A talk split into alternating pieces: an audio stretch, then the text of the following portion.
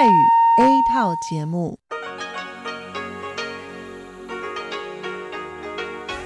ที่นี่สถานีวิทยุเรดิโอไต้หวันอินเตอร์เนชันแนล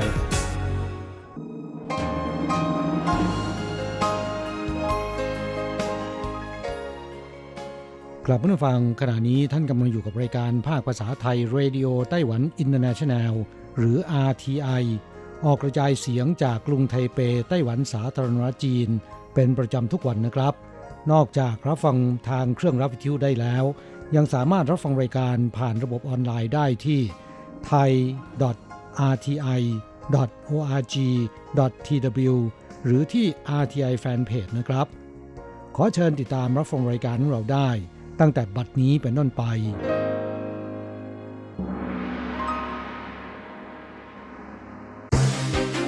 ลำดับแรก ขอเชิญติดตามรับฟัง ข่าวประจำวัน สวัสดีค่ะท่านผู้ฟังที่เคารพ ช่วงของข่าวจากรายการ Radio Taiwan International ประจำวันอังคารที่ 21 กรกฎาคม ปีพุทธศักราช 2563 สำหรับข่าวไต้หวัน มีดิฉันอัญชันทรงพุทธเป็นผู้รายงานค่ะ หัวข้อข่าวมีดังนี้บลูมเบิร์กจัดอันดับไต้หวันครองแชมป์บริหารจัดการโควิด -19 ได้ดีที่สุด ไทยติดอันดับ 4 ศูนย์พยาบาลสัตว์ป่าภาคตะวันออกเปิดดำเนินการแล้วบรรลุเป้าหมายการจัดตั้งในทุกภาคของไต้หวันสำรวจพบวัยรุ่นไต้หวันสูบบุหรี่เพิ่มขึ้น และหากเพื่อนสนิทสูบบุหรี่ โอกาสที่วัยรุ่นจะสูบบุหรี่เพิ่มขึ้น 13 เท่าตัว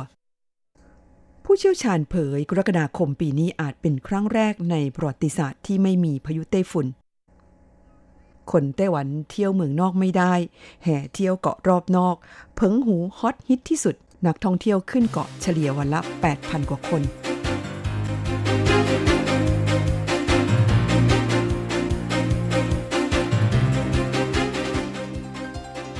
ต่อไปเป็นรายละเอียดของข่าวค่ะสำนักข่าวบรูมเบิร์กประกาศผลการจัดอันดับชาติที่บริหารจัดการโรคติดเชื้อไวรัสโคโรนา 2019 หรือโควิด -19 ได้ดีที่สุด ไต้หวันคว้าอันดับที่ 1 ตามมาด้วยบอตสวานาติดอันดับ 2 และเกาหลีใต้ติดอันดับ 3 ส่วนไทยติดอันดับ 4 เมื่อวันที่ 20 กรกฎาคมที่ผ่านมาบลูมเบิร์กสำนักข่าวยักษ์ใหญ่สัญชาติอเมริกัน เผยผลการสำรวจเรื่องการบริหารจัดการโควิด -19 ของ 75 ประเทศ หรือเขตเศรษฐกิจและได้ประกาศผลการจัดอันดับ โดยมาตรฐานการจัดอันดับประกอบด้วย อัตราการติดเชื้อโควิด -19 ต่อจำนวนประชากรในช่วง 30 วันที่ผ่านมา กิจกรรมทางเศรษฐกิจ และขีดความสามารถในการดำเนินนโยบาย ซึ่งปรากฏว่าไต้หวันคว้าอันดับที่ 1 อันดับที่ 2 คือบอตสวานา อันดับที่ 3 คือเกาหลีใต้ พร้อมกันนี้ยังระบุว่า 3 อันดับแรกนี้สามารถควบคุมการระบาดของโควิด -19 ได้แล้ว กิจกรรมทางเศรษฐกิจ และการดำรงชีวิตประจำวันของประชาชน กลับคืนสู่สภาพปกติสำหรับประเทศไทยติดอันดับที่ 4 ขณะที่จีนแผ่นดินใหญ่อยู่ในอันดับที่ 5 ส่วน 3 อันดับสุดท้ายได้แก่เอลซัลวาดอร์ เอกวาดอร์ และโบลิเวีย ข่าวต่อไปศูนย์พยาบาลสัตว์ป่าภาคตะวันออกเปิดดำเนินการแล้ว บรรลุเป้าหมายการจัดตั้งในทุกภาคของไต้หวันคุณผู้ฟังคะไต้หวันให้ความสำคัญกับการอนุรักษ์สัตว์ป่าสงวนเป็นอย่างมาก ในช่วง 5 ปีที่ผ่านมาได้เร่งจัดตั้งศูนย์พยาบาลสัตว์ป่า ในเขตภาคเหนือ ภาคกลาง ภาคใต้และเกาะรอบนอก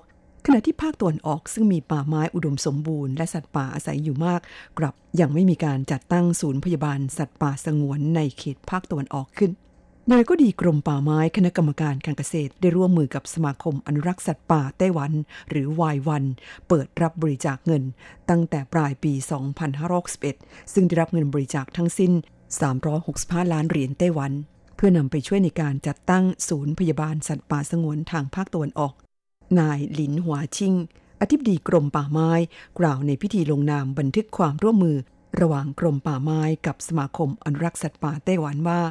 ที่ผ่านมาภารกิจด้านการอนุรักษ์สัตว์ป่าของรัฐบาล จะเน้นไปที่การจัดหาที่อยู่อาศัย และการรักษาพยาบาลสัตว์ป่า ค่าใช้จ่ายและทรัพยากรที่ใช้ในภารกิจดังกล่าว ส่วนใหญ่มาจากงบประมาณของทางราชการ แต่สำหรับในประเทศที่พัฒนาแล้วนั้น ภาคประชาชนมักแสดงความประสงค์ ที่จะมีส่วนร่วมในการปฏิบัติภารกิจ และให้ความช่วยเหลือภาครัฐบาลในด้านค่าใช้จ่ายการที่สมาคมอนุรักษ์สัตว์ป่าไต้หวัน ออกมาช่วยเรียรายเงินบริจาคจากประชาชน เพื่อร่วมกันจัดตั้งศูนย์พยาบาลสัตว์ป่าภาคตะวันออกในครั้งนี้ นับว่าเป็นแบบอย่างที่ดีขององค์กรภาคเอกชน ในการมีส่วนร่วมในภารกิจอนุรักษ์สัตว์ป่าสงวนของไต้หวัน ทางด้านฉีเมิงโยนายกสมาคมอนุรักษ์สัตว์ป่าไต้หวันกล่าวว่า ในปัจจุบันศูนย์พยาบาลสัตว์ป่าภาคตะวันออก เริ่มเปิดดำเนินการแล้ว และได้ให้การรักษาพยาบาลสัตว์ป่า ที่ชาวบ้านพบเจอโดยบังเอิญและนำมาส่งมอบให้ทางศูนย์ ช่วยรักษาพยาบาล ซึ่งในจำนวนนี้เป็นตัวลิ้นมากที่สุด อาจเป็นเพราะในปัจจุบันมีสุนัขจรจัดที่เข้าไปอาศัยอยู่ในเขตป่ามากขึ้น ซึ่งสุนัขจรจัดเหล่านี้จะเป็นอันตรายต่อตัวลิ้น จึงเรียกร้องประชาชนอย่าให้อาหารแก่สุนัขจรจัด วิธีที่ถูกต้องควรแจ้งหน่วยงานที่เกี่ยวข้องเข้าไปจัดการ เพื่อป้องกันการขยายพันธุ์ ซึ่งอาจเป็นอันตรายต่อสัตว์ป่า และทำลายระบบนิเวศข่าวต่อไปสำรวจพบวัยรุ่นไต้หวันสูบบุหรี่เพิ่มขึ้น และหากเพื่อนสนิทสูบ โอกาสที่วัยรุ่นจะสูบบุหรี่เพิ่มขึ้น 13 เท่าตัว กรมสุขภาพประชาชนเผยผลสำรวจล่าสุด พบวัยรุ่นไต้หวันสูบบุหรี่ธรรมดา และบุหรี่ไฟฟ้าเพิ่มขึ้น และหากคนใกล้ตัวสูบบุหรี่จะทำให้วัยรุ่นมีโอกาสสูบบุหรี่เพิ่มขึ้น 13 เท่าตัว เตือนกล้าปฏิเสธ และห่างไกลบุหรี่การสำรวจเรื่องพฤติกรรมการสูบบุหรี่ของวัยรุ่นไต้หวันปี 2562 ซึ่งจัดทำโดยกรมสุขภาพประชาชน กระทรวงสาธารณสุขและสวัสดิการ ที่นำออกเผยแพร่ในวันที่ 21 กรกฎาคมศกนี้พบว่า วัยรุ่นไต้หวันสูบบุหรี่ธรรมดา และบุหรี่ไฟฟ้าเพิ่มขึ้นในอัตราร้อยละ 6 และ 4.2 ตามลำดับ หรือประมาณการได้ว่ามีวัยรุ่น 81,000 คนสูบบุหรี่ธรรมดา ในจำนวนนี้กว่า 31,000 คนสูบเป็นประจำทุกวัน นอกจากนี้ยังมีวัยรุ่นกว่า 57,000 คนสูบบุหรี่ไฟฟ้า และประมาณร้อยละสิบหรือ 5,300 คนสูบเป็นประจำทุกวัน นอกจากนี้ยังพบว่าผู้ที่สูบบุหรี่ไฟฟ้าประมาณร้อยละ 59.8 สูบบุหรี่ธรรมดาด้วย ผลการสำรวจดังกล่าวยังพบสิ่งที่น่าสนใจคือ หากเพื่อนสนิทสูบบุหรี่จะส่งผลให้วัยรุ่นมีโอกาสที่จะสูบบุหรี่เพิ่มขึ้น 13 เท่าตัวนอกจากนี้ร้อยละสิบของวัยรุ่นที่ตอบแบบสอบถามยอมรับว่า หากเพื่อนยื่นบุหรี่ให้ พวกเขาอาจไม่ปฏิเสธ กรมสุขภาพประชาชนเตือนว่าบุหรี่ธรรมดาและน้ำยาของบุหรี่ไฟฟ้า ก็มีสารเคมีชนิดต่างๆ ที่ก่อให้เกิดอันตรายต่อร่างกายได้ เช่น นิโคติน ซึ่งเพิ่มความเสี่ยงในการเกิดมะเร็งปอด มะเร็งช่องปาก หลอดอาหารและตับอ่อน ดังนั้นควรกล้าปฏิเสธ และห่างไกลบุหรี่เข้าต่อไปผู้เชี่ยวชาญเผยเดือนกรกฎาคมปีนี้อาจเป็นครั้งแรกในประวัติศาสตร์ที่ไม่มีพายุไต้ฝุ่น คุณผู้ฟังคะเดือนกรกฎาคมปีนี้อากาศในพื้นที่กรุงไทเป และนครนิวไทเปร้อนจัดต่อเนื่อง อุณหภูมิสูงเป็นประวัติการ และทำสถิติใหม่แทบทุกวัน โดยตั้งแต่วันศุกร์สัปดาห์ที่แล้ว อุณหภูมิทะลุ 38.5 องศาเซลเซียส ติดต่อกันมาโดยตลอด และพุ่งขึ้นไปถึง 39 องศาเซลเซียส เมื่อวันอาทิตย์ที่ 19 กรกฎาคมที่ผ่านมาโลยาอิน หัวหน้าศูนย์พยากรณ์อากาศกรมอุตุนิยมวิทยากล่าวว่า ช่วงระหว่างวันพุธถึงวันศุกร์นี้หย่อมความกดอากาศสูงในมหาสมุทรแปซิฟิก จะทวีกำลังขึ้น บวกกับอิทธิพลของหย่อมความกดอากาศสูง จะส่งผลให้บางพื้นที่ โดยเฉพาะไทเปซึ่งเป็นที่ลุ่มเกิดปรากฏการณ์เกาะความร้อน และมีโอกาสที่อุณหภูมิจะเพิ่มสูงขึ้นอีกกรมอุตุนิยมวิทยายังเผยว่าปีนี้ย่อมความกดอากาศสูงในมหาสมุทรแปซิฟิก มีกำลังแรงผิดปกติทำให้อุณหภูมิสูงขึ้นไม่หยุด และจะทำให้จนถึงสิ้นเดือนนี้ อาจไม่มีพายุไต้ฝุ่นก่อตัวขึ้น เนื่องจากปีนี้เป็นปีแห่งปรากฏการณ์เอลนิโยพายุไต้ฝุ่นก่อตัวล่าช้ากว่าปกติ คาดว่าปีนี้จำนวนพายุไต้ฝุ่นอาจจะเท่ากับ หรือน้อยกว่าค่าเฉลี่ยของทุกปีด้านเผิงฉีหมิง ผู้เชี่ยวชาญด้านอุตุนิยมวิทยาโพสต์ Facebook ระบุว่า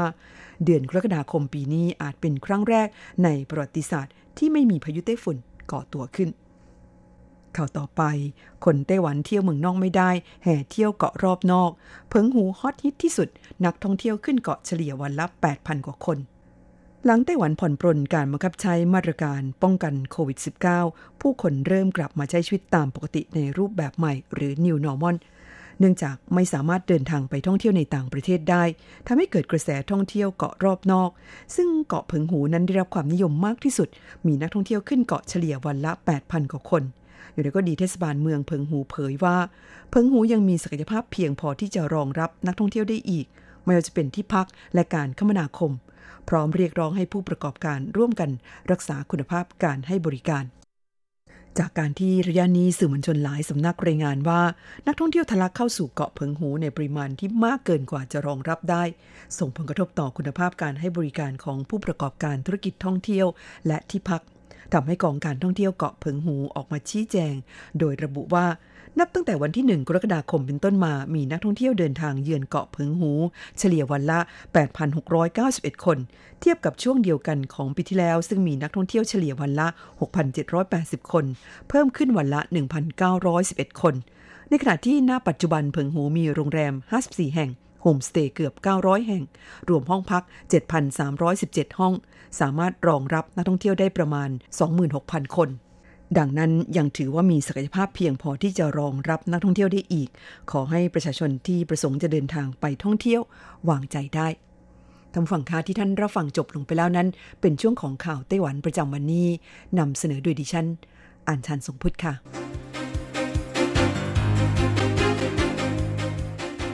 ต่อไปขอเชิญฟังข่าวต่างประเทศและข่าวจากเมืองไทยค่ะ สวัสดีครับคุณผู้ฟังที่รักและเคารพทุกท่านครับสำหรับในช่วงของข่าวต่างประเทศและข่าวจากเมืองไทยในวันนี้นะครับ ก็มีผมกฤษณัยสายประพาสเป็นผู้รายงานครับ เรามาเริ่มต้นกันที่ ประธานาธิบดีโดนัลด์ทรัมป์แห่งสหรัฐนะครับ ได้กล่าวที่ทำเนียบขาวในกรุงวอชิงตันดีซีเมื่อวานนี้นะครับ ประกาศขู่ จะส่งกำลังทหารรัฐบาลกลางเข้าไปควบคุมสถานการณ์ การประท้วงต่อต้านการเหยียดผิว ในเมืองสำคัญหลายเมืองในสหรัฐนะครับ ซึ่งรวมถึงนครนิชิคาโก นิวยอร์กที่บริหารโดยนายกเทศมนตรีที่มาจากพรรคเดโมแครตทั้งที่ตอนนี้กำลังมีเสียงเรียกร้องจากประชาชน และเจ้าหน้าที่ทางการในรัฐโอเรกอน ให้รีบสั่งการถอนกำลังทหารรัฐบาลกลางเหล่านี้ออกไปจากเมืองพอร์ตแลนด์ ในรัฐโอเรกอนได้แล้วประธานาธิบดีโดนัลด์ทรัมป์ยืนยันตามความเห็นส่วนตัวของตนเองว่า ทหารของรัฐบาลกลางที่ถูกส่งไปคุมสถานการณ์ในเมืองพอร์ตแลนด์ ปฏิบัติหน้าที่ได้อย่างเยี่ยมยอด เพราะทำให้กฎระเบียบและความสงบเรียบร้อยกลับคืนมา ท่ามกลางการประท้วงที่ยืดเยื้อในเมืองที่ดำเนินมานานกว่า 50 วัน อีกทั้งม็อบยังได้ใช้ความรุนแรงอีกด้วยครับนี่ก็ตามครับท่าทีของประธานาธิบดีทรัมป์ในเรื่องนี้สวนทางกับเสียงวิพากษ์วิจารณ์ของประชาชนในพื้นที่ และเหล่าผู้บริหารในรัฐโอเรกอน และหลายรัฐนะครับ ทั้งผู้ว่าการรัฐนายกเทศมนตรีแล้วก็สสสวในรัฐอื่น ๆ ที่เรียกร้องให้รีบถอนกำลังทหารรัฐบาลกลาง ออกไปจากเมืองพอร์ตแลนด์ หลังจากได้เกิดการประทะกันอย่างดุเดือด ระหว่างม็อบต้านเหยียดผิว กับทหารของรัฐบาลกลาง เมื่อคืนวันอาทิตย์ที่ผ่านมาครับทำให้สถานการณ์การประท้วงนั้นเร็วร้ายลงมากยิ่งขึ้นครับ ครับช่วงนี้เราไปติดตามข่าวๆจากเมืองไทยกันบ้างครับ ข่าวแรกเป็นข่าวเกี่ยวกับทางด้าน นายแพทย์ทวีสิน วิษณุโยธินนะครับโฆษกศูนย์บริหารสถานการณ์การแพร่ระบาดของโรคติดเชื้อไวรัสโคโรนา 2019 หรือโควิด -19 หรือสอบคนะครับได้กล่าวระบุว่าผู้ติดเชื้อเป็นคนไทยเดินทางมาจากญี่ปุ่นหนึ่งราย อายุ 26 ปี พบมีไข้เข้ารักษาในโรงพยาบาลสมุทรปราการ ตรวจพบเชื้อมวันที่ 18 นะครับ และมีอาการจมูกไม่ได้รับกลิ่น มาจากประเทศอียิปต์3รายเป็นชายนะครับ มาถึงวันที่ 8 กรกฎาคม ตรวจพบเชื้อวันที่ 19 มาจากซูดานอีกหนึ่งรายเป็นชาย เดินทางมาถึงไทยวันที่ 18 ตอนแรกมีอาการทางกาย ป่วยจากไส้เลื่อน แล้วมาตรวจเชื้อโควิด -19 ซึ่งพบเชื้อในเวลาต่อมาแต่ว่าไม่มีอาการใด ๆ ครับนายแพทย์ทวีสินนั้นกล่าวต่ออีกว่าครับว่ากรณีในกรทมและระยอง ยังไม่พบผู้ติดเชื้อโควิด -19 ตรวจไปแล้ว 6,870 รายกรทมนั้นยังนิ่งอยู่ รวมทั้งหมดตรวจเชื้อไปแล้วกว่า 7,000 ราย ยังไม่มีรายงานการติดเชื้อ และเมื่อเช้าที่ประชุมสบคชุดเล็ก ก็ได้มีมติที่จะขยายเวลาการใช้พรกฉุกเฉินต่อไปอีก 1 เดือน จนถึงวันที่ 31 สิงหาคมนะครับทั้งนี้ก็จะต้องได้รับการอนุมัติจากที่ประชุมสบคชุดใหญ่อีกครั้งหนึ่งครับสุดท้ายครับเราไปดูข่าวเกี่ยวกับธนาคารแห่งประเทศไทย โดย นายวิรไทยสันติประพบผู้ว่าการนะครับ ได้ระบุในงานสัมมนาวิชาการธนาคารแห่งประเทศไทย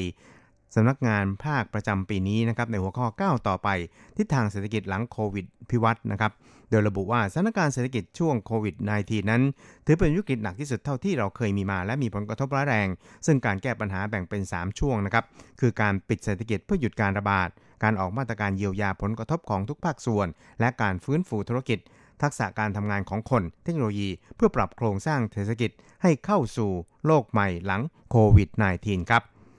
ครับ ช่วงนี้เราไปติดตามอัตราแลกเปลี่ยนระหว่างค่าเงินเหรียญไต้หวันกับเงินบาท แล้วก็เงินเหรียญสหรัฐกันครับ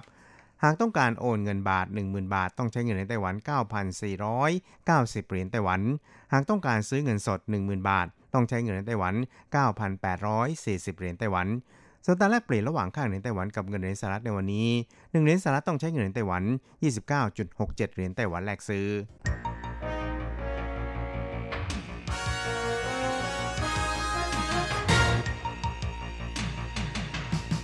วิทยาการที่ก้าวหน้า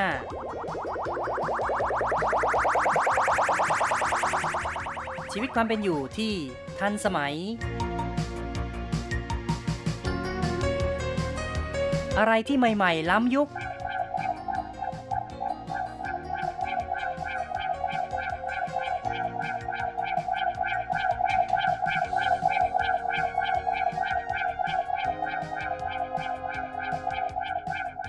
เชิญติดตามในไต้หวันไฮเทค ดำเนินรายการโดย แสงชัย กิตติภูมิวงศ์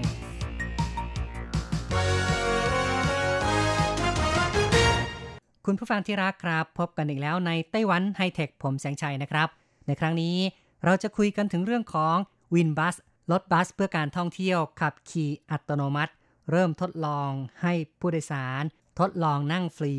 วินบัส W I N B U S วินบัสเนี่ยนะครับ ก็เป็นโครงการ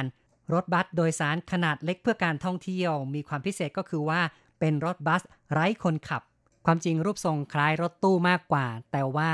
ตั้งชื่อ WinBus ก็เลยขอเรียกชื่อว่ารถบัสก็แล้วกันนะครับ คือเป็นรถบัสที่ขับเคลื่อนด้วยระบบอัตโนมัติ ดำเนินการโดยเมืองจังหว่าร่วมกับบริษัท Kingway Tech หรือว่าชินเวยแล้วก็ ARTC นะครับ ซึ่งก็คือศูนย์วิจัยทดสอบยานยนต์ เป็นความร่วมมือหลายฝ่ายที่ช่วยกันพัฒนาวินบัสขึ้นมา และที่ผ่านมานั้นก็ได้ผ่านการทดสอบในขั้นที่ 1 ไปแล้ว คือทดสอบวิ่งโดยไม่มีคนขับขี่ แล้วก็ไม่มีผู้โดยสาร แต่ตอนนี้ก็จะเริ่มรับผู้โดยสาร โดยจะให้ทดลองนั่งรถฟรีกัน ตั้งแต่วันที่ 15 กรกฎาคมจนถึงปลายเดือนกันยายน นายลินเฉียนเหนิงซึ่งเป็นรัฐมนตรีช่วยกระทรวงเศรษฐการได้ถแถลงว่าวินบัสได้สร้างสถิติที่ 1 3 รายการ ประการแรกนั้นก็เป็นรถบัสไร้คนขับ คือขับเคลื่อนอัตโนมัติที่สร้างโดย ทีมวิจัยพัฒนาของไต้หวันเองนำโดย Kingway Tech มีการใช้ชิ้นส่วนที่ผลิตในไต้หวันสูงถึง 90%ประการที่ 2 นั้นวินบัส เป็นรถบัส ไร้คนขับ คันแรกที่ได้รับอนุมัติให้สามารถทดลองรับส่งผู้โดยสารได้ ตามกฎหมายฉบับใหม่ ซึ่งก็คือรัฐบัญญัติการทดสอบ เทคโนโลยีสร้างสารรค์ใหม่ ยานยนต์ไร้คนขับ แล้วก็ประการที่ 3 นะครับทำสถิติประการที่ 3 นั้นก็คือ ระยะทางการขับเคลื่อนยาวที่สุดของโลก ปัจจุบันนั้นรถบัสขับเคลื่อนอัตโนมัติ ในทั่วโลกที่มีระยะทางยาวที่สุดก็คือประมาณ 10 กิโลเมตร แต่ว่าวินบัสนั้นขับเคลื่อนอัตโนมัติด้วยระยะทาง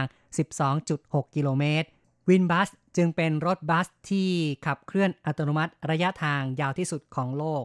นายหลินเฉียนเหนิงกล่าวได้ว่าเมืองจางฮวานั้นเป็นศูนย์กลางผลิตชิ้นส่วนยานยนต์ของไต้หวัน การพัฒนาวินบัสนั้นก็จะกระตุ้นให้ศูนย์กลางผลิตชิ้นส่วนยานยนต์แห่งนี้ ของไต้หวันมีการยกระดับ และก็เพิ่มมูลค่าให้สูงขึ้น ส่วนหวังหุยเหมยเป็นผู้ว่าการเมืองจางฮวานั้น ก็ได้ถแถลงรู้สึกดีใจมากที่วินบัสรถบัสขับเคลื่อนอัตโนมัติคันแรกนั้น ประสบความสำเร็จได้รับทะเบียนใบอนุญาตให้ทดลองเป็นรายแรกของไต้หวัน โดยจะทดลองในนิคมอุตสาหกรรมจางปิน โดยเฉพาะที่นี่เป็นศูนย์กลางผลิตชิ้นส่วนยานยนต์ของบริษัท SME ในไต้หวันเป็นจำนวนมาก ทุกคนที่มีส่วนร่วมในทีมวิจัยพัฒนายานยนต์ไร้คนขับนั้น จะได้ประโยชน์ร่วมกัน ในอนาคตรถบัสดังกล่าวก็จะช่วยกระตุ้นการท่องเที่ยวในท้องถิ่นด้วย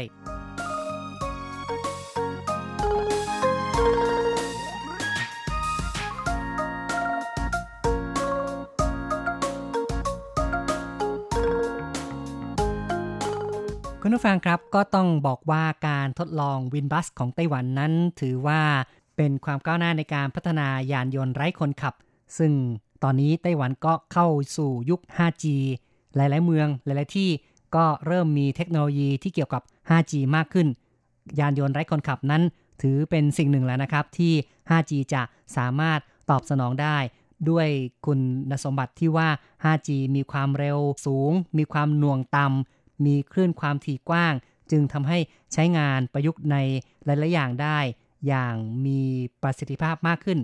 ที่ผ่านมาแสงชัยก็เคยเล่าแล้วนะครับ ว่าในไทเปก็เริ่มมีการทดลองที่ไทยนั้นก็ทดลองทดลองยานยนต์ไร้คนขับเนี่ยนะครับแต่ที่จางว่าต้องบอกว่ามีความก้าวหน้ามากกว่า เพราะเริ่มให้ผู้โดยสารขึ้นนั่งรถฟรีนะครับ เริ่มทดลองนั่งฟรีกันได้ ขณะที่เมืองอื่นๆนั้น ก็ยังอยู่ในช่วงของการทดลองแบบไม่มีคนโดยสารอยู่ แต่ก็ต้องบอกว่าการที่วินบัสจะมาถึงจุดนี้ได้ก็ไม่ใช่เรื่องง่าย เพราะว่าตั้งแต่ปี 2019 นะครับ ก็มีการขยับมาหลายขั้นหลายตอนทีเดียว อย่างที่บอกไว้ก็คือเป็นทีมวิจัยพัฒนาของไต้หวันทั้งหมดสำนักเทคโนโลยีของกระทรวงเศรษฐการได้ดำเนินโครงการส่งเสริม ศูนย์ยานยนต์ทำการวิจัยพัฒนา ยานยนต์ขับขี่อัตโนมัติ ที่เรียกว่า MIT คือ Made in ไต้หวันนะครับ เปิดตัว WinBus ซึ่งเป็นรถบัสเล็กที่ขับขี่อัตโนมัติ ปรากฏโฉมเป็นครั้งแรกในช่วงปลายเดือน สิงหาคมของปี 2019 รัฐมนตรีกระทรวงเศรษฐการในขณะนั้นคือนายเซินรงจิน ได้บอกว่า ทีมผู้ประกอบการของไต้หวัน ประกอบด้วยบริษัทชินเวย จงหวาเทเลคอม บริษัทเอเซอร์ เป็นต้นนะครับ จะมีการทดลองใน sandbox ซึ่งก็หมายถึงว่าขอบเขตนะครับ ที่จะทำการทดลองเนี่ยก็คือ นิคมอุตสาหกรรมจางปิน จะเป็นการตรวจสอบรูปแบบการใช้งานว่ามีความสมบูรณ์หรือไม่ แล้วก็ตั้งเป้าหมายว่า ภายใน 2 ปีนั้นก็จะเริ่มให้บริการในเชิงพาณิชย์ได้ การเปิดตัว WinBus ครั้งแรกก็คือเดือนสิงหาคมปีที่แล้ว ยานยนต์ขับขี่อัตโนมัติ ผลิตโดย ทีมผู้ประกอบการของไต้หวันนำโดย ARTC ซึ่งก็คือ ศูนย์ทดสอบวิจัยยานยนต์ ประสานกับผู้ประกอบการที่เป็นผู้ผลิตตัวถังรถยนต์ เป็นผู้ที่พัฒนาระบบ แล้วก็ผู้พัฒนาชิ้นส่วนและโม ในไต้หวันเนี่ยมีทั้งหมดเกินกว่า 20 ราย ทั้งหมดนี้ก็ช่วยกันลงขันนะครับ ในการพัฒนาวินบัสรถบัสเล็กขับขี่อัตโนมัติ ด้วยมูลค่าเงินลงทุน 40 ล้านเหรียญไต้หวัน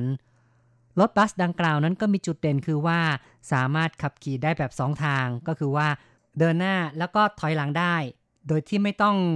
ขับรถเลี้ยวกลับมานะครับ จะเดินหน้ายาวแค่ไหน ถอยหลังยาวแค่ไหนก็สามารถทำได้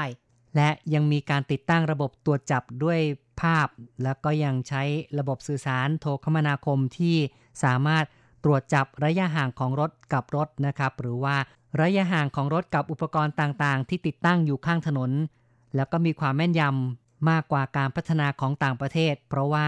ในต่างประเทศนั้นมีความคลาดเคลื่อนที่ 30เซนติเมตรแต่ว่าของไต้หวันพัฒนาเนี่ยความคลาดเคลื่อนไม่เกิน 20เซนติเมตรในอนาคตนั้นก็มีการตั้งเป้าว่าจะนำมาใช้เป็นยานพาหนะขนส่งมวลชน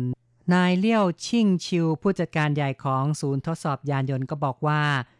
ยานยนต์รถบัสขับขี่อัตโนมัติ วินบัสเนี่ยนะครับมีการเชื่อมโยงเป็นการประสานงานกันนะครับของบริษัทต่างๆ ในไต้หวัน ซึ่งเป็นทั้งผู้ที่ผลิตชิ้นส่วนที่มีความสำคัญ แล้วก็เป็นผู้ที่พัฒนาระบบได้แก่บริษัทฮุยตาอินเวนเทคแล้วก็ยังมีบริษัทกวางเป่า และก็จงหวาเทเลคอม ทั้งหมดนี้ช่วยกันพัฒนารถบัสเล็กนี้ กล่าวได้ว่าที่ผ่านมานั้นตั้งแต่ไตรมาสที่ 4 ของปี 2019 ก็มีการยื่นเรื่องเพื่อทดสอบใน sandbox นิคมอุตสาหกรรมจางปิน ซึ่งจะเชื่อมโยงนะครับในเรื่องของการท่องเที่ยว เป็นการรับส่งผู้โดยสาร ให้แก่ผู้ที่เดินทางไปมาเพื่อการท่องเที่ยว ตั้งเป้าหมายว่าเมื่อถึงปี 2021 นั้นจะทดสอบได้สำเร็จ แล้วก็เข้าสู่ช่วงของการให้บริการในเชิงพาณิชย์ และในอนาคตนั้น ก็ยังตั้งเป้าหมายว่า จะส่งออกไปตลาดต่างประเทศด้วย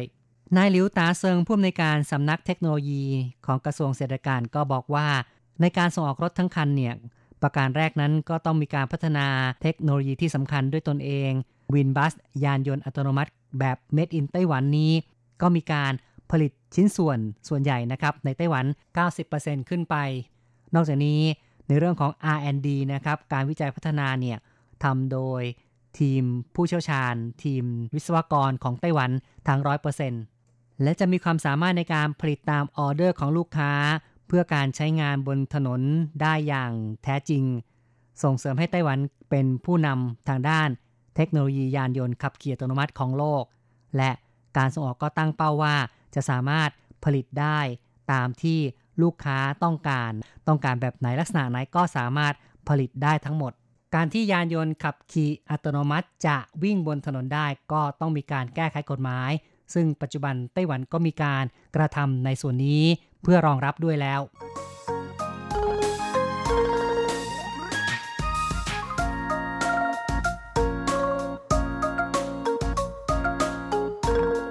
การพัฒนาวินบัสรถบัส ขับขี่อัตโนมัติของไต้หวันนั้น ถือว่าเป็นความสำเร็จที่น่าภาคภูมิใจ ซึ่ง รถบัสไร้คนขับ MIT นะครับ Made in ไต้หวันขันแรกนี้ แม้ว่าจะใช้เงินลงทุนถึง 40 ล้านเหรียญไต้หวัน แต่ที่สำคัญก็คือว่า ระบบการกำหนดตำแหน่งเนี่ยนะครับมี 3 ชุดด้วยกัน คือมี 3 ระบบด้วยกัน ซึ่งก็ดีกว่าของ Tesla ซึ่งมีเพียงชุดเดียว เพราะฉะนั้นวินบัสของไต้หวันนั้นก็จะเลือกใช้ได้ตาม สภาพสิ่งแวดล้อม ในแต่ละแห่งที่ไม่เหมือนกัน เป็นการประกันด้านความปลอดภัย ความแม่นยำในการกำหนดตำแหน่งเนี่ยวินบัสก็ดีกว่าต่างประเทศ เพราะว่าต่างประเทศนั้นคลาดเคลื่อนถึง 30เซนติเมตรแต่ไต้หวันคลาดเคลื่อนเพียง 20เซนติเมตรเท่านั้น การเข้าจอดในช่องจึงมีความแม่นยำมาก แล้วก็ทำให้ประชาชนนั้น สามารถใช้บริการขึ้นลงรถได้อย่างสะดวกขึ้น ในส่วนของการเปรียบเทียบกับเท s l a นะครับเท s l a เนี่ยใช้การจำแนกด้วยภาพนะครับ เป็นลักษณะของ การดูภาพนะครับ แต่ว่าวินบัสของไต้หวันเนี่ยนอกจากจำแนกด้วยภาพก็ยังมีในเรื่องของระบบเทเลเมติกนะครับที่มีการสื่อสารโทรคมนาคม วัดความห่างของรถแต่ละคัน แล้วก็วัดความห่างอุปกรณ์ข้างถนนได้อย่างแม่นยำมากขึ้น WinBus ของไต้หวันนั้นมีการทดสอบทั้งเครื่องถ่ายภาพ LIDAR 2D 3D และยังมีระบบเรดาร์มีความรับรู้ในการเก็บข้อมูลสภาพ สิ่งแวดล้อม ยานยนต์นะครับ ในขณะเดียวกันก็สามารถตัดสินใจแบบซับซ้อนได้อย่างรวดเร็ว สามารถที่จะเชื่อมโยงกับระบบต่างๆ ของรถเพื่อควบคุมเส้นทางการเดินรถ รัศมีการเดินรถ อย่างเช่น ควบคุมเรื่องการเลี้ยว การเบรก การเร่งความเร็ว นอกจากนี้ยังสามารถจำแนกนะครับ คนบนถนนได้ทั้งในภาวะที่เป็นกลางวันหรือว่ากลางคืน ความสามารถของรถยนต์นั้น ยังมีระบบขับขี่อัตโนมัติที่ตรวจจับรถที่ตามมาข้างหลัง และมีระบบเบรกฉุกเฉินอัตโนมัติ และจอดเทียบป้ายเพื่อรับส่งผู้โดยสาร และมีป้ายไฟกลางคืนของระบบนำทาง มีเทคโนโลยีที่สำคัญหลายประการสำหรับยานยนต์อัจฉริยะ WinBus ซึ่งก็เป็นชื่อของรถบัสเล็กนะครับ ขับขี่อัตโนมัติของไต้หวันเนี่ย ได้ผ่านการทดลองใน sandbox ระดับหนึ่งมาแล้ว sandbox นั้น ก็เป็นศัพท์ทางเทคนิคที่หมายถึงว่าเป็นการกำหนดขอบเขตนะครับในการที่จะทดลองเทคโนโลยีก่อนที่จะใช้งานจริง ซึ่งแซนบ็อกของวินบัสรถบัสเล็กไต้หวันนี้ก็หมายถึงเขตนิคมอุตสาหกรรมจางปินที่อยู่ทางภาคกลางของไต้หวัน การทดลองนั้นก็สอดคล้องกับหลักเกณฑ์ของสมาคมวิศวกรรมยานยนต์อเมริกา ในส่วนของยานยนต์อัตโนมัติระดับสูง เป็นการทดลองในพื้นที่ปิด ซึ่งรถเนี่ยก็ไม่มีคนบังคับเลยนะครับ สามารถที่จะขับขี่ได้เอง โดยอัตโนมัติ แล้วก็มาถึงขณะนี้ก็นับว่าผ่านขั้นตอนแรกไปแล้ว ซึ่งก็หมายถึงขั้นตอนการขับเคลื่อนโดยที่ไม่มีผู้โดยสาร ดังนั้นขั้นต่อไปตั้งแต่บัดนี้จนถึงกันยายนนะครับ ก็จะเริ่มรับผู้โดยสาร และคงจะมีการสรุปว่า จะต้องแก้ไขอย่างไรต่อไป โครงการรถโดยสารวินบัส ซึ่งเป็นรถบัสเพื่อการท่องเที่ยวสำหรับรับส่งนักท่องเที่ยวในเขตเมืองจางฮวาที่นิคมอุตสาหกรรมจางปินกำลังเป็นรูปเป็นร่างมากขึ้น เมื่อการทดสอบมีความสุกงอม และไต้หวันก็มี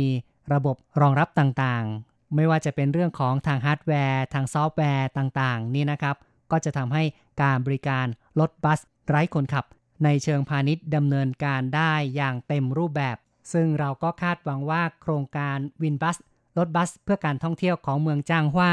จะประสบความสำเร็จได้ตามเป้าหมาย ที่จะเริ่มบริการในเชิงพาณิชย์นะครับ บริการแบบเก็บเงินเนี่ยในปี 2021 คิดว่าคงจะเป็นไปตามเป้าหมายล่ะ เอาละครับ การพูดคุยในรายการไต้หวันไฮเทคในวันนี้ แสงชัยนี้ต้องขอยุติเอาไว้ แต่เพียงเท่านี้ก่อนนะครับ อย่าลืมกลับมาพบกับไต้หวันไฮเทคในครั้งต่อไป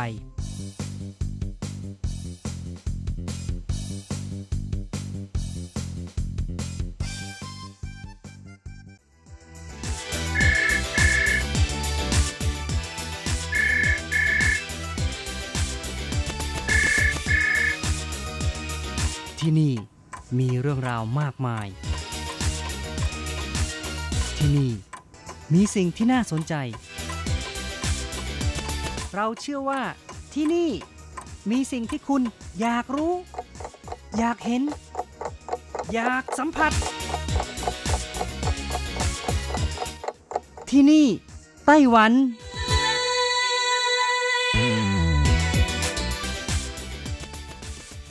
สวัสดีค่ะ คุณฟังพบกันอีกแล้วนะคะ ในช่วงเวลาที่นี่ไต้หวันกับรจรัสยนต์สุวรรณพร้อมกับเนื้อหาสาระดีๆ ที่เกี่ยวข้องกับในไต้หวันนำมาเล่าสู่กันฟัง ประจำทุกสัปดาห์ในสัปดาห์นี้ก็เช่นกันนะคะ ยังคงมีเรื่องราวดีๆ ที่เกี่ยวกับข้าวของไต้หวันนะคะ ที่รัฐบาลเตรียมห้ามนำเข้าข้าวพันธุ์ไต้หวันที่ปลูกในต่างประเทศนำมาเล่าสู่กันฟัง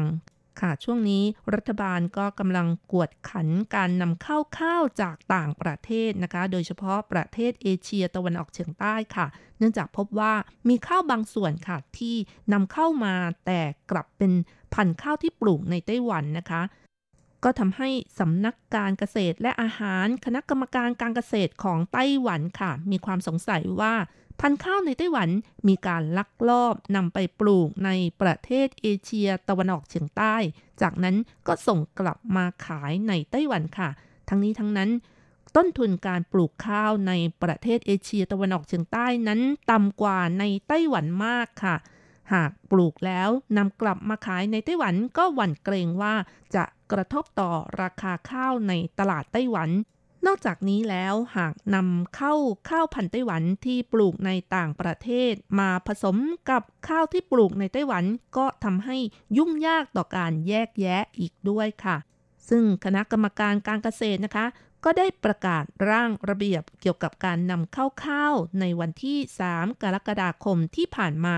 พื่อเปิดผู้เกี่ยวข้องแสดงความคิดเห็นหรือว่าคัดค้านภายใน 60 วันค่ะ จากนั้นก็จะประกาศระเบียบอย่างเป็นทางการ คาดว่ากฎระเบียบนี้จะมีผลบังคับใช้ในต้นปี 2021 นะคะนายจวงเหล่าตานะคะ ซึ่งเป็นรองผู้อำนวยการสำนักการเกษตร และอาหารชี้ว่านับเป็นครั้งแรกที่ดำเนินมาตรการทางการค้า ห้ามนำเข้าพันธุ์ข้าว ไต้หวันนะคะที่ผลิตในต่างประเทศค่ะ สาเหตุเป็นเพราะว่าข้าวที่ปลูกในประเทศเอเชียตะวันออกเฉียงใต้นั้นมีราคาต่ำกว่าไต้หวัน ต่ำกว่าอาจจะถึงเท่าตัวเลยทีเดียว เพราะฉะนั้นเพื่อความเป็นธรรมทางการค้านะคะ จึงประกาศห้ามนำเข้ามาค่ะ ระเบียบดังกล่าวค่ะ บัญญัติ ห้ามนำข้าวข้าวที่เป็นพันธุ์ของไต้หวันทั้งในรูปแบบของข้าวเปลือก ข้าวกล้อง ข้าวเหนียว หรือว่าแม้แต่ข้าวขาวที่ผ่านการขัดสีแล้วรวมทั้งข้าวหักทั้งหลายค่ะ แต่ไม่รวมถึงผลิตภัณฑ์ข้าวแปรรูปสำหรับในส่วนที่ว่าจะมีการปรับสำหรับผู้ที่ฝ่าฝืนหรือไม่นายจวงเหล่าตาชี้ว่า หากพบว่ามีการนำเข้าพันธุ์ข้าวของไต้หวันที่ไม่ได้รับอนุญาต หรือมีการมอบสิทธิ์ ก็จะดำเนินการตามกฎหมายพันธุ์พืชและต้นอ่อนค่ะ ปรับตั้งแต่ 3 0 0แสนเหรียญไต้หวันเป็นต้นไป และปรับสูงสุด1ล้าน5แสนเหรียญไต้หวันค่ะ และห้ามนำเข้าสินค้าที่มีอยู่ทั้งหมด ทั้งนี้ทั้งนั้นนะคะ ตั้งแต่ปี 2017 เป็นต้นมาค่ะ คณะกรรมการการเกษตรทำการสุ่มตรวจการนำเข้าข้าว และพบว่ามีการนำเข้าข้าวที่เป็นพันธุ์ของไต้หวันอย่างเช่นว่า ข้าว ไถหนันเบอร์ 11 ข้าวไถจงเบอร์ 192 ข้าวเถาหยวนเบอร์ 3 และข้าวไถหนงเบอร์ 71 เป็นต้นค่ะ และที่ผ่านมานั้นไต้หวันก็ไม่เคยมอบสิทธิ์ หรือว่ายินยอมให้มีการส่งออกพันธุ์ข้าวไต้หวันไปยังประเทศเอเชียตะวันออกเฉียงใต้กัวจือเจี้ยนนะคะ ซึ่งเป็นเจ้าหน้าที่ฝ่ายตรวจสอบการผลิตก็ชี้ว่า ต้นทุนการผลิตข้าวในประเทศเอเชียตะวันออกเฉียงใต้กิโลกรัมละ 18 เหรียญไต้หวัน แต่ว่าราคาขายส่งของข้าวที่ปลูกในไต้หวันก็ประมาณกิโลกรัมละ 32 เหรียญไต้หวันค่ะ เพราะฉะนั้นข้าวไต้หวันที่ปลูกในประเทศเอเชียตะวันออกเฉียงใต้ แล้วนำกลับมาขายในไต้หวันก็มีผลกำไรสูง ย่อมกระทบต่อตลาดราคาข้าวที่ปลูกในไต้หวันแน่นอน และนอกจากนี้แล้ว ถ้าพันธุ์ข้าวไต้หวันในต่างประเทศนำเข้ามาผสมกับข้าวไต้หวันก็สามารถตรวจสอบ DNA ได้ แต่ว่าถ้าพันธุ์ข้าวไต้หวันปลูกในต่างประเทศ แล้วนำเข้ามาขายในไต้หวันแล้วก็ปลอมว่าเป็นข้าวไต้หวันก็ไม่สามารถตรวจสอบ DNA หรือแยกแยะได้ค่ะ ยกตัวอย่างนะคะ ล่าสุดในปีนี้ค่ะ ไต้หวันก็มีการนำเข้าข้าวจากประเทศเวียดนาม หลังนำไปตรวจสอบยีนนะคะ ก็พบว่าเป็นข้าวที่เสมือนกับข้าวพันธุ์ไถหนันเบอร์ 11 ที่เกษตรกรไต้หวันทำการเพาะปลูกอยู่นะคะ ดังนั้นเพื่อเป็นการปกป้องผลประโยชน์ของเกษตรกรไต้หวัน และการแข่งขันที่เป็นธรรมในตลาดค้าข้าว จึงมีการตัดสินใจออกระเบียบระงับนำเข้าข้าวสายพันธุ์ดังกล่าวจากประเทศเวียดนามค่ะ ซึ่งทางสำนักงานเกษตรและอาหารชี้ว่า ข้าวไต้หวันพันธุ์ไถหนันเบอร์ 11 ไม่ได้มีการลงทะเบียนในประเทศเวียดนาม อีกทั้งยังเป็นข้าวสายพันธุ์หลักของไต้หวันที่รัฐบาลไม่เคยอนุญาตหรือว่ามอบสิทธิ์ ให้มีการส่งออกมาได้พันธุ์ไปปลูกนะคะ เพราะฉะนั้นเวียดนามจึงไม่มีสิทธิ์เพราะปลูกข้าวไทยนั้นเบอร์ 11 นะคะ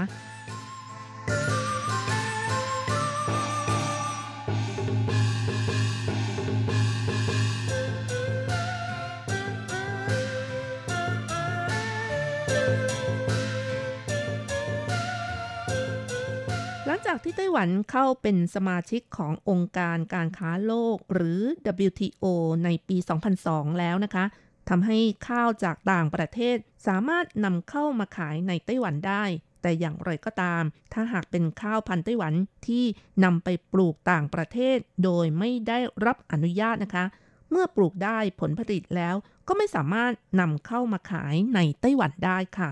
การนำเข้าข้าวจะต้องเหลือตัวอย่างไว้ ตรวจสอบ คณะกรรมการการเกษตร จะเป็นผู้ตรวจสอบว่าสอดคล้องกับระเบียบการนำเข้าข้าวในเรื่องของความปลอดภัย ด้านอาหารและพันธุ์พืชหรือไม่นะคะสำหรับในไต้หวันเอง ข้าวก็ยังคงเป็นอาหารหลักของคนไต้หวัน ไต้หวันตั้งอยู่ระหว่างเขตร้อนและเขตกึ่งร้อนค่ะ ปริมาณน้ำก็เพียงพอและอุณหภูมิค่อนข้างสูง ในแต่ละปีนั้นสามารถปลูกข้าวได้นานกว่า 10 เดือนทำให้ไต้หวันปลูกข้าวได้ 2 ฤดู ฤดูแรกระหว่างเดือนกุมภาพันธ์จนถึงเดือนมิถุนายน และฤดูที่2ระหว่างเดือนกรกฎาคมจนถึงเดือนพฤศจิกายนค่ะ แต่ว่าปริมาณการปลูกในฤดูที่2จะน้อยกว่าฤดูแรก 20-50%สาเหตุเป็นเพราะว่าสภาพดินฟ้าอากาศ นอกจากนี้ข้าวที่ปลูกในไต้หวันก็มีคุณภาพดี และเป็นข้าวเมล็ดสั้นมากกว่าเมล็ดยาวนะคะ เพราะว่าไต้หวันก็คุ้นเคยตั้งแต่ในยุคที่ญี่ปุ่นยึดครองไต้หวัน มีการวางรากฐานการทำนา ให้มีการเพาะปลูกข้าวพันธุ์เมล็ดสั้นมาก่อนนะคะ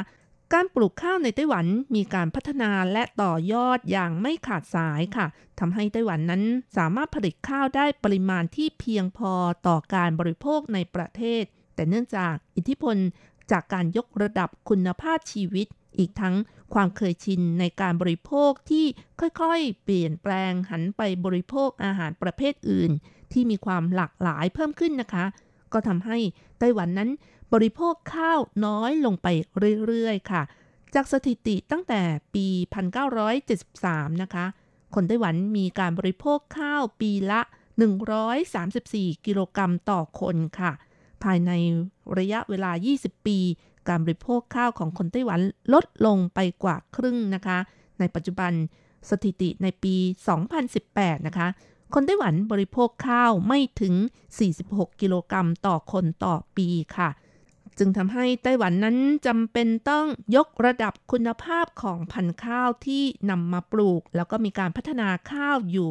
เรื่อยๆนะคะ และคนไต้หวันเองก็ให้ความสำคัญกับข้าวคุณภาพดี นิยมบริโภคข้าวอร่อยนะคะ แม้จะราคาแพง โดยเฉพาะอย่างยิ่งข้าวที่มีกลิ่นหอมก็จะเป็นที่ชื่นชอบของผู้บริโภค ทำให้ข้าวหอมนั้นครองสัดส่วนในตลาดสูงถึง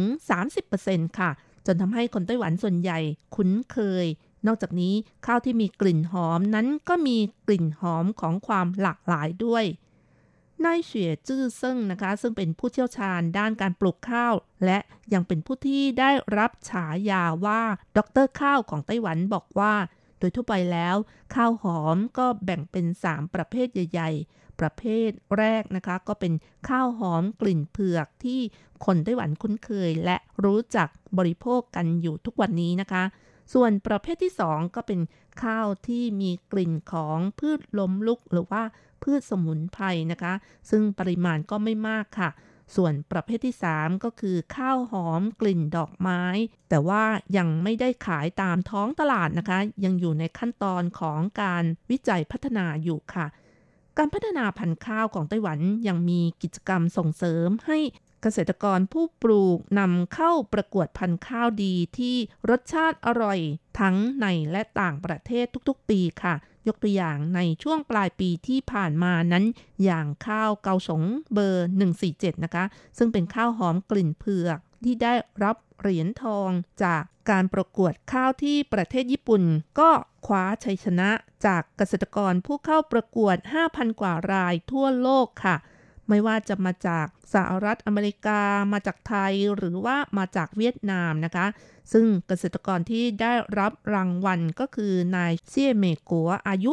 88 ปีค่ะ การไปประกวดที่ประเทศญี่ปุ่นในครั้งนี้นะคะ ก็ยังถือเป็นครั้งแรกของการแข่งขันในประเทศญี่ปุ่นที่ได้รับรางวัลเหรียญทองที่ไม่ใช่ชาวญี่ปุ่นด้วยนะคะ ทางด้านนายเจียนชั่วหง ซึ่งเป็นหนึ่งในกรรมการตัดสิน และเป็นเจ้าของข้าวญี่ปุ่นก็บอกว่า การที่ข้าวไต้หวันได้คว้าชัยชนะนั้น ก็เป็นเพราะว่าเป็นข้าวพันธุ์ดีค่ะ รสชาติอร่อย เมื่อนนำมาหุงก็จะมีความเหนียวหนึบ เมื่อเข้าปากก็คล่องคอ ที่สำคัญมีกลิ่นหอมของเผือกอ่อนๆอีกด้วยค่ะ และอีกตัวอย่างหนึ่งก็คือ ข้าวพันธุ์ไถหนันเบอร์ 11 ที่เอกชน ลักลอบพันธุ์ไปปลูกที่ประเทศเวียดนามนะคะ หลังจากที่ปลูกได้แล้วก็นำส่งกลับมาไต้หวันอย่างที่เล่าให้ฟังในช่วงต้นนะคะ ก็เป็นพันธุ์ข้าวที่มีคุณภาพดี แล้วก็ได้รับรางวัลชนะเลิศ จากการประกวดข้าวบ่อยๆ เป็นพันธุ์ข้าวที่ผ่านการปรับปรุงมาตั้งแต่ปี 1997 ค่ะ เป็นพันธุ์ข้าวที่ทนต่อศัตรูพืช ต้นข้าวสูงระดับกลางไม่ล้มง่าย ผลผลิตสูง สภาพภายนอกของเมล็ดข้าวก็เต็มนะคะสวยค่ะ เมื่อเก็บเกี่ยวผลผลิตแล้ว สามารถเก็บรักษาได้นาน และเหมาะต่อการปลูกในวงกว้างค่ะ แต่สภาพอากาศที่เหมาะต่อการปลูกของข้าวไถหนันเบอร์ 11 นะคะ ก็คือบริเวณเมืองฮวาเหลียนไถตงและทางภาคใต้ค่ะ อย่างไรก็ตามก็ยังมีเกษตรกรนะคะนำมาปลูกทางภาคเหนืออย่างที่เขตกวนอินเมืองเถาหยวนค่ะ ด้วยความใส่ใจการบริหารจัดการที่ดีก็ประสบความสำเร็จในการปลูกด้วย ปัจจุบันข้าวพันธุ์ไถหนันเบอร์ 11 นั้น เป็นพันธุ์ข้าวหลักที่บริโภคของคนไต้หวันนะคะ เพราะว่ามีรสชาติอร่อย ถูกปากคนไต้หวัน เหมาะต่อการนำมาทำข้าวซูชิอีกด้วย หรือว่านำมาทำเป็นข้าวกล่องที่เรียกกันว่าเบนโตะหรือว่าเปี้ยนตังในภาษาจีนนะคะ สำหรับคุณผู้ฟังที่อยู่ในไต้หวันก็คงคุ้นเคยกับข้าวไถหนันเบอร์ 11 อยู่แล้วค่ะ เพราะว่าเป็นข้าวที่บริโภคหลักอย่างที่บอกมาข้างต้นนะคะ เอาละค่ะคุณฟัง เวลาของรายการหมดลงอีกแล้วนะคะ อย่าลืมนะคะ กลับมาติดตามเรื่องราวดีๆ กับโรจรัสได้ใหม่ในช่วงเวลาของที่นี่ไต้หวัน สัปดาห์หน้า เวลาเดียวกันสำหรับวันนี้ ขอให้ทุกท่าน โชคดี มีความสุขสวัสดีค่ะ กินข้าวเด้อจ้าได้หยังกินและล่ะจะมีแกงอ้อมปลาร้าบองผักดองที่ไอ้ายมากดาราปลาชื่อเป็นตาแซ่บแถวนี้มามามากินน้ำกันกินน้ำกัน ลองซิมเบิงอืมครับแซ่บแซ่บไปกินหลายๆเด้อข้าวแดง ปลาร้าบองผักดองจิ้มกิน สองเราเฝ้าทวิน พลิกดินนาสร้างหลังคาใจหอมกลิ่น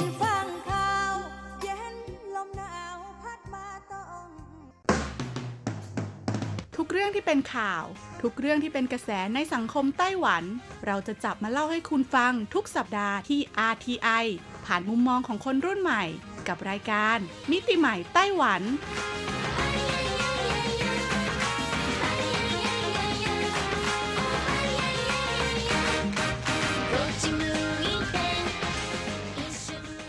สวัสดีค่ะ คุณผู้ฟัง RTI ที่เคารพทุกท่านขอต้อนรับเข้าสู่รายการมิติใหม่ไต้หวันค่ะ รายการที่จะนำเสนอเรื่องราวดีๆ เรื่องราวใหม่ๆ ที่เกิดขึ้นในไต้หวันนะคะดำเนินรายการโดยดิฉันดีเจยุ้ยมณพรชัยวุฒิค่ะ สำหรับเรื่องราวของเราในสัปดาห์นี้ค่ะแน่นอนว่าจะต้องต่อเนื่องมาจากสัปดาห์ที่แล้วนะคะ หากใครจำได้ค่ะสัปดาห์ที่แล้วเนี่ยยุ้ยได้พูดถึงสถานที่ท่องเที่ยว ที่ได้รับความนิยมมากๆ ในไต้หวันช่วงฤดูร้อนแบบนี้ค่ะ หลายๆ คนที่ไม่ได้ฟังสัปดาห์ที่แล้วเนี่ยอาจจะนึกว่าเอ๊ะคุณยุ้ยพูดถึงทะเลชายหาด หมู่เกาะอะไรหรือเปล่านะคะ ต้องบอกเลยว่าไม่ใช่นะคะ เพราะว่าที่ไต้หวันค่ะนอกเหนือจากนะคะความสวยงามของสภาพแวดล้อมทางธรรมชาติในท้องทะเลแล้วนะคะ ในบริเวณภูเขาอ่านะคะ ก็ยังมีในส่วนของน้ำตกค่ะที่เป็นสภาพแวดล้อมทางธรรมชาติ ในเขตภูเขาสูงที่ถือว่าสวยงามมากๆ และก็ค่อนข้างสมบูรณ์เลยทีเดียวนะคะ ซึ่งไต้หวันค่ะเขาจะมีการสร้างทางเดินนะคะ เพื่อเข้าไปชมน้ำตกที่ค่อนข้างปลอดภัยนะคุณผู้ฟัง จึงทำให้นะคะหลาย ๆ ครอบครัวในไต้หวันค่ะเลือกที่จะพาบุตรหลานนะคะ ไปเที่ยวชมความงามของน้ำตกมากกว่า เพราะว่าระหว่างทางเดินน้ำตกค่ะด้วยความที่เขาจะสร้างทางเดินให้มีความสอดคล้องกับบรรยากาศหรือว่าธรรมชาตินะคะ เพื่อไม่ให้เป็นการทำลายสิ่งแวดล้อมเนี่ยก็จะทำให้น้องๆ หนูๆที่ไปเดินกับคุณพ่อคุณแม่นะคะ มีโอกาสได้เรียนรู้นะคะ รู้จักกับพืชพันธุ์ไม้หรือว่าแมลงต่างๆ ที่เราจะพบเห็นตลอดสองข้างทางด้วย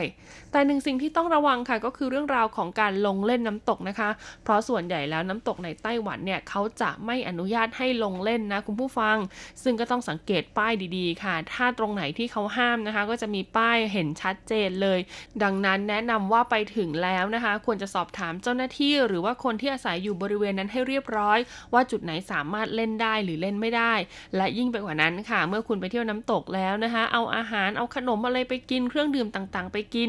ก่อนที่จะออกมาจากตรงนั้นก็เก็บขยะแล้วก็ทำความสะอาดให้เรียบร้อยด้วยนะคะ เพื่อธรรมชาติที่สวยงามเนี่ยจะได้คงอยู่ แล้วก็คนที่จะไปเที่ยวทีหลังเราเนี่ยก็จะยังได้เห็นความสวยงามอย่างที่เราได้เห็นกันในวันนี้ แล้ววันนี้เราก็จะมาต่อกันที่อันดับ 5 ถึงอันดับ 1 พร้อมแล้วไปฟังกันเลยค่ะ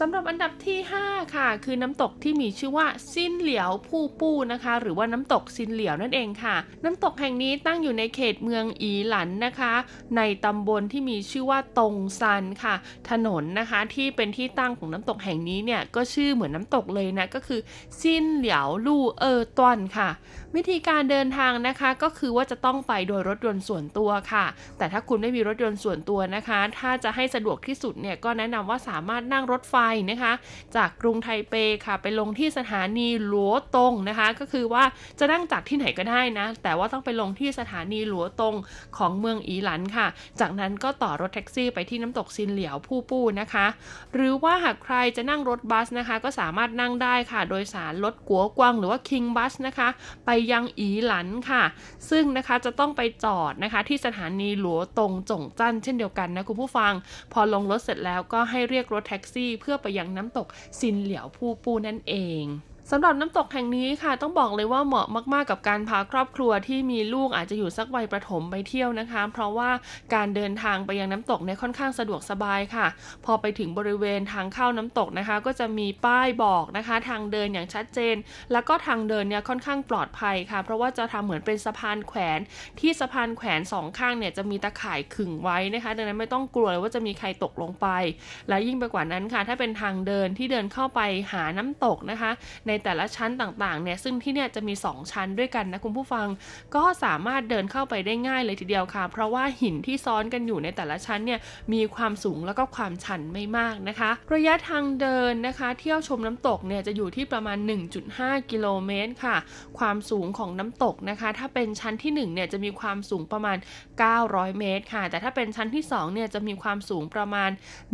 1,500 เมตรนะคะ ดังนั้นเนี่ยหากใครนะคะที่ชอบน้ำตกที่สามารถจะเดินได้ง่าย ๆนะคะ เดินไม่ลำบาก แล้วก็มีสะพานแขวนมีจุดให้ถ่ายรูปมากมายเนี่ยก็แนะนำเลยว่าไปตรงนี้เลยนะคะ เพราะว่าจากจุดที่เขาทำเป็นทางเดินให้คุณไปชมน้ำตก ลงไปยังน้ำตกเนี่ยต้องบอกเลยว่าสวยงามมากจริง ๆ แต่น้ำตกแห่งนี้นะคะ แนะนำว่าอย่าเล่นนะคะ เขาไม่ได้มีจุดที่ให้ลงเล่น มีจุดที่สามารถให้คุณเอาเท้าไปแตะๆได้ แต่ว่าลงเล่นไม่ได้ เพราะว่าจะเป็นเหมือนชั้นหินนะคะ คุณผู้ฟังที่ซ้อนกันแล้วก็เป็นแอ่งลึกลงไปเลย ต่อมาอันดับที่ 4 ค่ะ คือน้ำตกที่มีชื่อว่า อูฟงฉีผู้ปู้ น้ำตกอูฟงฉีนะคะ ตั้งอยู่ในเขตพื้นที่เมืองอีหลัน เช่นเดียวกันค่ะ แต่ว่าจะอยู่อีกฝั่งหนึ่งนะคะ เมื่อกี้ใช่ไหมน้ำตกหมายเลข5เนี่ยอยู่ที่ซินเหลียวเนี่ยอยู่ที่หลัวตงนะคะ แต่ถ้าเป็นอูฟงฉีค่ะ เราต้องเดินทางมาที่เขตนะคะตำบลเจียวซีค่ะคุณผู้ฟัง อีหลันเซียนเจียวซีเชียงนะคะ ถนนอู่ฟงลู่ซึ่งวิธีการเดินทางนะคะ ต้องบอกเลยว่าอันนี้ก็สะดวกค่ะ สามารถนั่งนะคะ รถไฟนะคุณผู้ฟังมาลงที่สถานีรถไฟเจียวซีหัวเชอร์จันค่ะ จากนั้นนะคะก็สามารถต่อเป็นรถบัสนะคะสำหรับนำเที่ยวนะคะของเมืองอีหลันค่ะ ก็คือไถวันเหาสิงนั่นเองนะคุณผู้ฟัง ซึ่งนะคะสามารถซื้อบัตรนะคะเพื่อไปลงยังพื้นที่เขตเจียวซีได้เลยนะคะ ก็จะเป็นในส่วนของไถวันเหาสิงเจียวซีเซียนนะคะ จะเป็นรถนำเที่ยวในเขตเจียวซีค่ะ ซึ่งก็จะพาเรามาจนถึงบริเวณหน้าน้ำตกอู่ฟงผู้ปูนั่นเอง หรือใครนะคะจะต่อเป็นรถแท็กซี่ก็ได้นะ เพราะว่าจากสถานีเจียวซีหัวเชอร์จันนะคะ มายังปากทางเข้าน้ำตกอู่ฟงผู้ปูเนี่ยก็ใช้ระยะเวลาเพียงประมาณ 3 กิโลเมตรกว่าเท่านั้น สำหรับน้ำตกอูฟงผู้ปู้นะคะมี 3 ชั้นด้วยกันค่ะคุณผู้ฟังชั้นแรกนะคะ จะมีความสูงนะของน้ำตกอยู่ที่ประมาณ 20 เมตรค่ะ ชั้นที่2นะคะจะมีความสูงของน้ำตกอยู่ที่ประมาณ 30 เมตรด้วยกันนะคะ แล้วก็ชั้นที่3เนี่ยจะมีความสูงของน้ำตกอยู่ที่ประมาณ 50 เมตรค่ะดังนั้น 3 ชั้นรวมกันเนี่ยจะมีความสูงอยู่ทั้งหมดประมาณ 100 เมตรนะคะ ซึ่งความสูงของทั้ง 3 ชั้นนี้จะมีทางเดินที่เป็นบันไดหินค่ะ สร้างไว้อย่างดีเลย แต่ว่า 2 ข้างทางเนี่ยจะไม่มีที่กั้นนะคะ ดังนั้นเวลาเดินเนี่ยก็ต้องให้ระมัดระวังหน่อย แต่ก็ไม่ต้องห่วงค่ะ เพราะว่าเวลาคุณปีนขึ้นไปจนถึงจุดสูงสุด ก็คือชั้นที่3เนี่ยเขาจะมีเป็นเหมือนศาลาแบบคนจีนโบราณนะคะ สร้างไว้ให้เพื่อให้เราได้พักผ่อน แล้วก็ชมความงามของน้ำตกกัน ซึ่งเขาบอกนะคะว่าในส่วนของแต่ละชั้นเนี่ยจะมีแอ่งน้ำนะคะ ที่มีความลึกไม่มาก สามารถเล่นน้ำได้นะคะ แล้วก็มีในส่วนของชั้นหิน แล้วก็มีพืชพันธุ์ธรรมชาติที่สวยงามด้วย ต่อมาในอันดับที่ 3 ค่ะ คือน้ำตกที่มีชื่อว่า อูไหลผู้ปู้นะคะ หรือว่าน้ำตกอูไหลนั่นเอง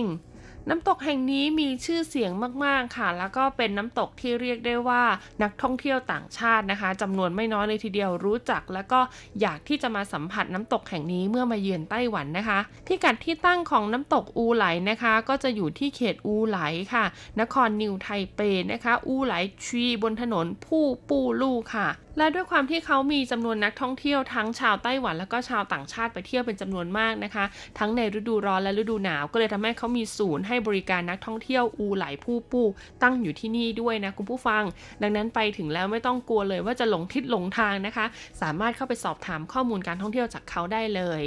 ความเซอร์ไพรส์ไปกว่านั้นค่ะ ที่บอกว่าว่าจะเป็นฤดูร้อนหรือว่าฤดูหนาวนะคะ ก็เพราะว่าด้านข้างของน้ำตกอูไหลเนี่ยกับเป็นแหล่งนะคะ ของน้ำแร่อูไหลค่ะคุณผู้ฟัง ไม่น่าเชื่อนะคะ ฝั่งหนึ่งเป็นน้ำตกที่เป็นน้ำเย็น อีกฝั่งหนึ่งค่ะ เป็นน้ำแร่น้ำอุ่นนะคะ ที่มีแร่ธาตุอุดมสมบูรณ์อยู่เป็นจำนวนมาก ก็เลยมีโรงแรมนะคะ ในลักษณะของออนเซ็นสปานะคะ เปิดอยู่เป็นจำนวนมากเช่นเดียวกัน ซึ่งวิธีการเดินทางนะคะ ก็ไม่ยากเลยค่ะ สามารถนั่งเป็นรถไฟฟ้านะคุณผู้ฟังมาลงที่สถานีซินเตียนค่ะ จากนั้นนะคะก็ต่อรถนะคะเป็นรถที่วิ่งในเขตของซินเตียนค่ะซินเตียนเคอร์วินมาที่สถานีอูไหลจงจั่นนะคะ จากนั้นมาถึงอูไหลแล้วใช่ไหมให้คุณเดินเข้ามาที่ตลาดเก่าค่ะ ที่อูไหลเนี่ยเขามีตลาดเก่าแก่ด้วยนะคะ อูไหลเหล่าเจีย แล้วก็จะมีจุดที่ขายในส่วนของบัตรนะคะ เพื่อโดยสารรถไฟค่ะ เป็นรถไฟนำเที่ยวในเขตของอูไหลเนี่ยนะคะ ต่อมาที่ในส่วนของอูไหลผู้ปูนั่นเอง ซึ่งบัตรโดยสารรถไฟนะคะ ก็จะอยู่ที่ผู้ใหญ่ 50 เหรียญไต้หวันค่ะ ถ้าเป็นเด็กเนี่ยก็จะอยู่ที่คนละ 30 เหรียญไต้หวันนะคะ โดยที่นี่จะมีเวลาเปิดปิดนะคะ คือจะเปิดให้บริการทุกวันค่ะ ตั้งแต่เวลา8โมงเช้าจนถึง5โมงเย็น ซึ่งเมื่อเรานั่งรถขึ้นมาถึงบริเวณอูไหลปู้ปู้แล้วนะคะ เราก็ไม่จำเป็นต้องไปไหนเลยค่ะ เพราะว่าตรงจากสถานีนะคะที่เราลงรถเนี่ยเขาก็จะมีในส่วนของระเบียงค่ะยื่นออกไป เพื่อชมความงามของน้ำตกนะคะ ที่มีความสูงถึง 80 เมตร แล้วก็มีความกว้างถึง 10 เมตร เลยทีเดียวค่ะ ดังนั้นเวลาน้ำตกตกลงมาถ้าช่วงไหนน้ำเยอะมากๆนะคุณผู้ฟังก็จะเหมือนกับว่าเราเนี่ยกำลังลอยอยู่บนเมฆเลย เพราะว่าไอ้น้ำจากน้ำตกเนี่ยก็จะสะท้อนกระเด็นกระเด็นขึ้นมา เพราะว่าเรายืนอยู่ตรงระเบียงไงแล้วก็ชมวิวน้ำตกอยู่นะคะ และในช่วงฤดูร้อนนะคะ ที่ปริมาณน้ำไม่มากเท่าไหร่ค่ะ เจ้าหน้าที่เนี่ยเขาก็จะเปิดนะคะ บันไดทางเดินลงไปด้านล่างของน้ำตกค่ะ ให้นักท่องเที่ยวเนี่ยได้ลงไปสัมผัสความเย็นชุ่มฉ่ำของน้ำตกอูไหลได้อีกด้วยมาต่อกันที่อันดับ 2 เลยดีกว่าค่ะ กับน้ำตกที่ได้ชื่อว่าเป็นเหมือนไนแองโกราของไต้หวันนะคะ กับซื้อเฟินผูปูนั่นเอง สำหรับน้ำตกซื้อเฟินผู้ปูนะคะ น้ำตกแห่งนี้ต้องบอกเลยว่ายุ้ยเคยมีโอกาสได้ไปชมความงดงามแล้วล่ะค่ะแต่ไปช่วงฤดูหนาวนะคะ ซึ่งอากาศเนี่ยค่อนข้างหนาวมากๆเลยทีเดียวค่ะ น้ำตกแห่งนี้นะคะตั้งอยู่ที่เขตนครนิวไทเปค่ะ ในตำบลผิงชีนะคะหนันซันหลี่ค่ะ หมู่บ้านหนันซันนะคะ ถนนนะคะ กันเคิงนะคะ สืออีเฮ้า ซึ่งน้ำตกแห่งนี้ด้วยความที่เป็นสถานที่ท่องเที่ยวที่ชาวต่างชาตินิยมเช่นเดียวกันค่ะเขาก็จะมีศูนย์ให้บริการนักท่องเที่ยวนะคะ เป็นสือเฟินผู้ปู้จงซินนะแล้วก็มีเวลาเปิดปิดค่ะ ถ้าเป็นฤดูร้อนนะคะ ก็จะเปิดตั้งแต่9โมงเช้าถึง6โมงเย็นแต่ถ้าเป็นฤดูหนาวเนี่ยก็จะเปิดตั้งแต่9โมงเช้าถึงในช่วงเวลาประมาณ5โมงเย็นนะคะ ซึ่งวิธีการเดินทางค่ะก็ง่ายมากๆเลยนะคะ ต้องบอกเลยว่าง่ายจริง ๆ คุณนั่งรถไฟฟ้าสายสีน้ำตาลค่ะ ไปลงที่สถานี มู่จ้าอ่านะคะมู่จ้าไม่ใช่ต้องอู้เหวียนนะ เป็นมู่จ้าเฉยๆนะคะ จากนั้นค่ะก็เดินไปที่ป้ายรถเมย์ตรงสถานีมู่จ้าค่ะ เพื่อต่อรถนะคะ สายมู่จ้าพิงซีเซียน 795 ค่ะ แล้วก็นั่งยาวไปเลยนะคะ คุณก็จะไปถึงในส่วนของบริเวณน้ำตกสือเฟินได้อย่างง่ายดายเลยทีเดียว ต้องบอกเลยแหละค่ะว่าน้ำตกแห่งนี้นะคะ ไม่มีบริเวณให้คุณได้เล่นแต่อย่างใดค่ะ เพราะว่าเป็นน้ำตกที่มีขนาดใหญ่แล้วก็น้ำเนี่ยค่อนข้างลึกนะคะ แต่เขาก็จะมีจุดชมน้ำตกในหลาย ๆ จุดนะคะ ภายในส่วนของสื่อเฟินนะ ซึ่งก็จะสร้างเป็นทางเดินไว้สวยงามเลยทีเดียวค่ะ แล้วก็มีร้านกาแฟร้านอาหารที่สำคัญก็ยังมีตลาดเก่าแก่ด้วย และสุดท้ายก็คืออันดับหนึ่งของเราค่ะ กับน้ำตกที่เชื่อว่าหลาย ๆ คนคงมีโอกาสได้ไปถ่ายรูปกับนางมาแล้วนะ นั่นก็คือน้ำตกหวังจินผู้ปู้ค่ะ หรือว่า Golden Waterfall นั่นเองสำหรับน้ำตกหวังจินผู้ปู้นะคะ ก็ตั้งอยู่ในเขตรุ่ยฟังของนครนิวไทเปค่ะ หลายๆ คนบอกว่าชื่อคุ้นๆนะ แต่ก็ไม่รู้ว่าจะเคยไปหรือเปล่านะคะ ต้องบอกว่าใครที่เคยเดินทางไปที่จิวเฟินอ่า คุณก็จะต้องขับรถผ่านนะคะหวังจินผู้ปู้ค่ะ เพราะว่าเขาเนี่ยตั้งอยู่ในบริเวณใกล้กันเลยนะ ที่เรียกว่าเป็น Golden Waterfall นะคะ นั่นก็เพราะว่ามีในส่วนของแร่ทองคำค่ะ ผสมผสานกับน้ำตกเนี่ยไหลลงมาด้วยนะคะ ก็เลยทำให้ชั้นดินชั้นหิน ซึ่งเป็นทางผ่านของน้ำตก ก็จะเป็นสีเหลืองทองสวยงามมาก ๆ เลยทีเดียวนะคะเอาเป็นว่าหากใครได้ขึ้นไปเที่ยวที่จิ๋วเฟินว่าจะเป็นขาขึ้นหรือขาลง ก็อย่าลืมแวะถ่ายรูปกับน้องหวังจินผู้ปูได้นะคะสำหรับวันนี้หมดเวลาของรายการมิติใหม่ไต้หวันแล้วล่ะค่ะพบกันใหม่สัปดาห์หน้ากับเรื่องราวดีๆที่นี่ สวัสดีค่ะ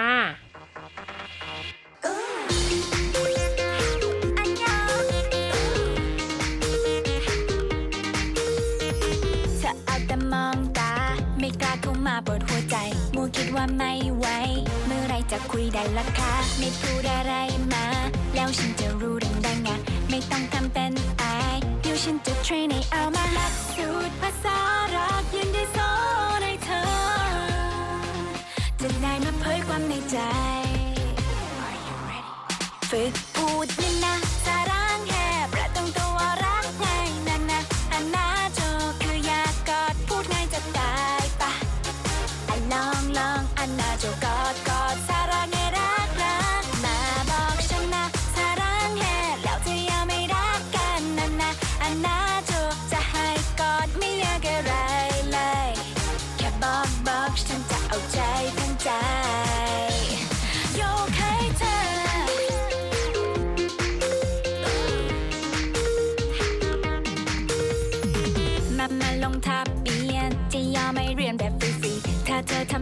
ดี เดี๋ยวเพิ่มคะแนนให้ด้วยนะ จะดูแลเธอเอง เดี๋ยวตัวต่อตัวเรื่องหัวใจ